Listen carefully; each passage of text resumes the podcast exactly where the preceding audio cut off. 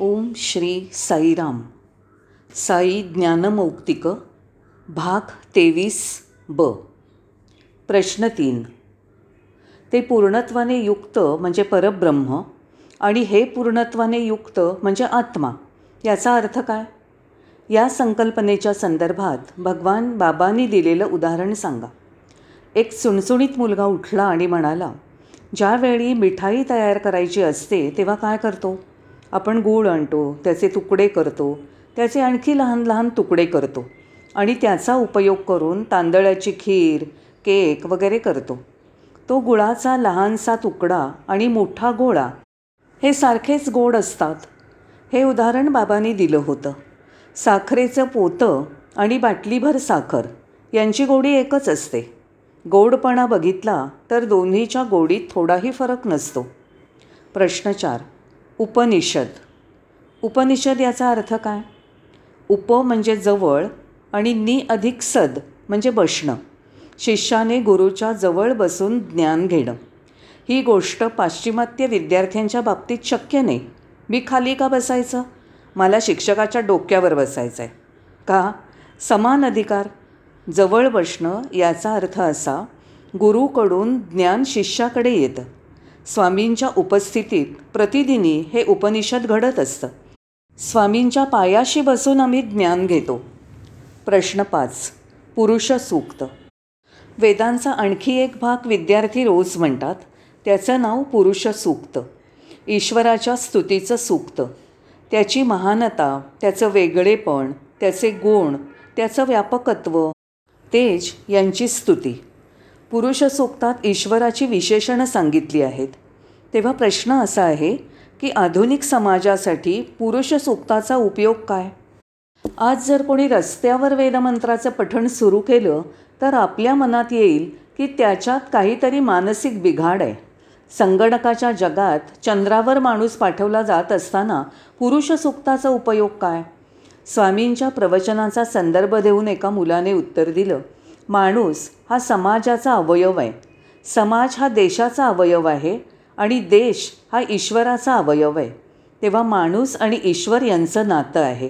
सृष्टी हा ईश्वराचा भाग समाज हा सृष्टीचा भाग आणि माणूस हा समाजाचा भाग. तेव्हा माणूस आणि समाज सृष्टी आणि ईश्वर यांच्यातलं नातं पुरुष सुक्तात स्पष्ट केलं आहे हे घटक आतून जोडलेले एकमेकांवर आधारित आणि नातेसंबंधाने युक्त आहेत. या परस्पर संबंधांची पूर्वी नव्हती एवढी जास्त गरज आता आधुनिक समाजात आहे आणि अनेक विकृत विचारांमुळे आपल्यात भेदभाव निर्माण झाला आहे तेव्हा एकात्मतेसाठी पुरुष सूक्ताच्या अभ्यासाची आवश्यकता आहे. तुम्हाला भारतातली जातीपद्धत माहिती आहे. दुर्दैवाने या जातींचं राजकारण केलं जातं. स्वतःच्या लाभासाठी राजकारणी लोक त्याचा उपयोग करतात. परकीय शासकांनी शोषण करून जातीभेदातनं देश विभागला. मात्र जातीची मूळ कल्पना खूप वेगळी आहे. ब्राह्मण म्हणजे पुरोहित वर्ग. हे ईश्वराच्या मस्तकाचं प्रतीक. क्षत्रिय किंवा योद्धा वर्ग हा बाहू. वैश्य व्यापारी हे उदर आणि शूद्र म्हणजे शेती कामगार. हे त्याच शरीराचे पाय. सर्व वर्ण जाती एकाच शरीराचे अवयव आहेत. ईश्वराच्या शरीराचे. दुर्दैवानी लोक प्रत्येक जातीला दुसऱ्यापासून भिन्न मानतात. त्यामुळे भेदभाव निर्माण होऊन राष्ट्र अशक्त होतं. आजही राजकारणी लोक तेच करत आहेत. मूळ वर्णपद्धती ही स्वभाव व्यवसाय उद्योग कल यावर आधारित होती. ब्राह्मण वर्गाने ज्ञानसंपादन करावं क्षत्रियांनी देशाचे रक्षण करावं वैश्यांनी उद्योग आणि व्यापार सांभाळावा आणि शूद्रांनी शेती आणि अन्नधान्य याकडे लक्ष पुरवावं. त्यामुळे मुळात उच्च नीच असं काही नव्हतं. ही मूळ कल्पना त्या मुलाने स्पष्ट केली. प्रश्न सहा. भृगुवल्ली तैत्तरीयोपनिषद.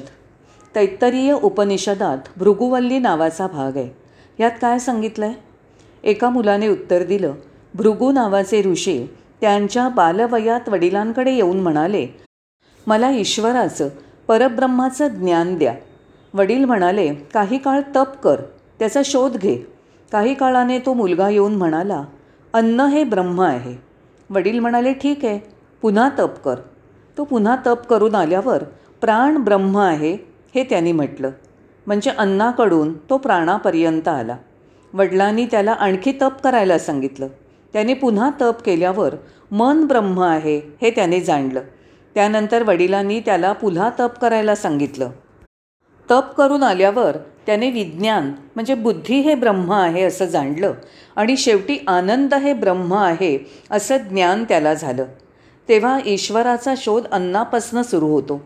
मग क्रमाक्रमाने ज्ञानाच्या पुढच्या पुढच्या टप्प्यावर प्राण मन विज्ञान आणि शेवटी आनंद असं ज्ञान होतं.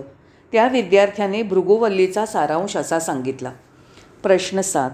अमृतत्व. अमृतत्वाकडे म्हणजे मोक्षाकडे जाण्याचा मार्ग वेद सांगतात. तो एकच मार्ग आहे असं वेद सांगतात. तो मार्ग कोणता? दिलेल्या श्लोकाचा अर्थ असा आत्मज्ञान आत्मानुभव हा एकच मार्ग अमृतत्वाकडे जातो. आत्मजिज्ञासा तुम्हाला त्या मार्गाकडे नेते. हे आत्मज्ञान प्रजापतीने प्रथम इंद्राला दिलं नंतर ते पृथ्वीवरील लोकांकडे आलं. आज आत्मजिज्ञासा महत्त्वाची आहे. आधुनिक काळात तपश्चर्येत बराच काळ घालवता येत नाही. तसंच यज्ञयागासारखे धार्मिक विधीही करणं शक्य नाही. त्यासाठीचे तज्ज्ञ अनुभवी कोणीही आजकाल नसतात.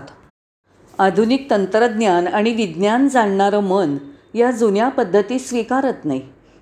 त्यामुळे आत्मजिज्ञासा दाखवावी लागेल. अमृतत्वाचा तो एकमेव मार्ग आहे. प्रश्न आठ. वेदपठणाचा उपयोग. वेदपठणाचा उपयोग कोणता? मोठ्या आवाजात वेदपठण करण्याचा लाभ कोणता? आम्हाला स्वामींचं दर्शन मिळतं. दोन लाभ होतात.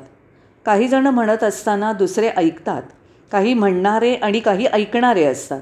सर्व पापं नष्ट केली जातात. त्यांना क्षमा केली जाते. काही पापं शिल्लक राहत नाहीत. ईश्वराचा अनुभव येतो. हा दुसरा हेतू. प्रश्न नऊ. भजनाच्या शेवटी आपण खालील मंत्र ऐकतो. असतो मा सद्गमय. तमसो मा ज्योतिर्गमय.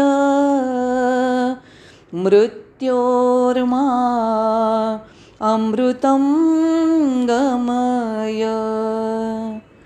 मला असतकडून सतकडे घेऊन जा अंधाराकडून प्रकाशाकडे घेऊन जा. मृत्यूपासून अमृतत्वाकडे घेऊन जा. हा मंत्र कोणत्या उपनिषदात आहे? माध्यमिक शाळेतील विद्यार्थ्याने उत्तर दिलं हा मंत्र बृहदारण्यकोपनिषदात आहे. प्रमुख एकशे आठ उपनिषदं आहेत त्यापैकी बारा प्रसिद्ध आहेत त्यात एक हे आहे. प्रश्न दहा शिक्षावल्ली. शिक्षावल्ली हा तैत्तरीय उपनिषदाचा भाग आहे. त्यातील उपदेश कोणता? या उपनिषदातील शिक्षावल्लीच्या भागात सांगितलं आहे सत्यम वद धर्मम चर. सत्य बोल सदाचरण कर. सदाचरण म्हणजे नम्रता प्रेम इत्यादी. प्रश्न अकरा. अपौरुषेय. वेदांना अपौरुषेय म्हणतात का? प्राचीन ऋषींना साक्षात्कारातून ज्ञान झालं. वेद कोणी मानवाने रचलेले नाहीत. तप त्याग समर्पण यातून त्यांना साक्षात्कार झाला म्हणून वेदांना अपौरुषेय म्हणतात. जय साईराम.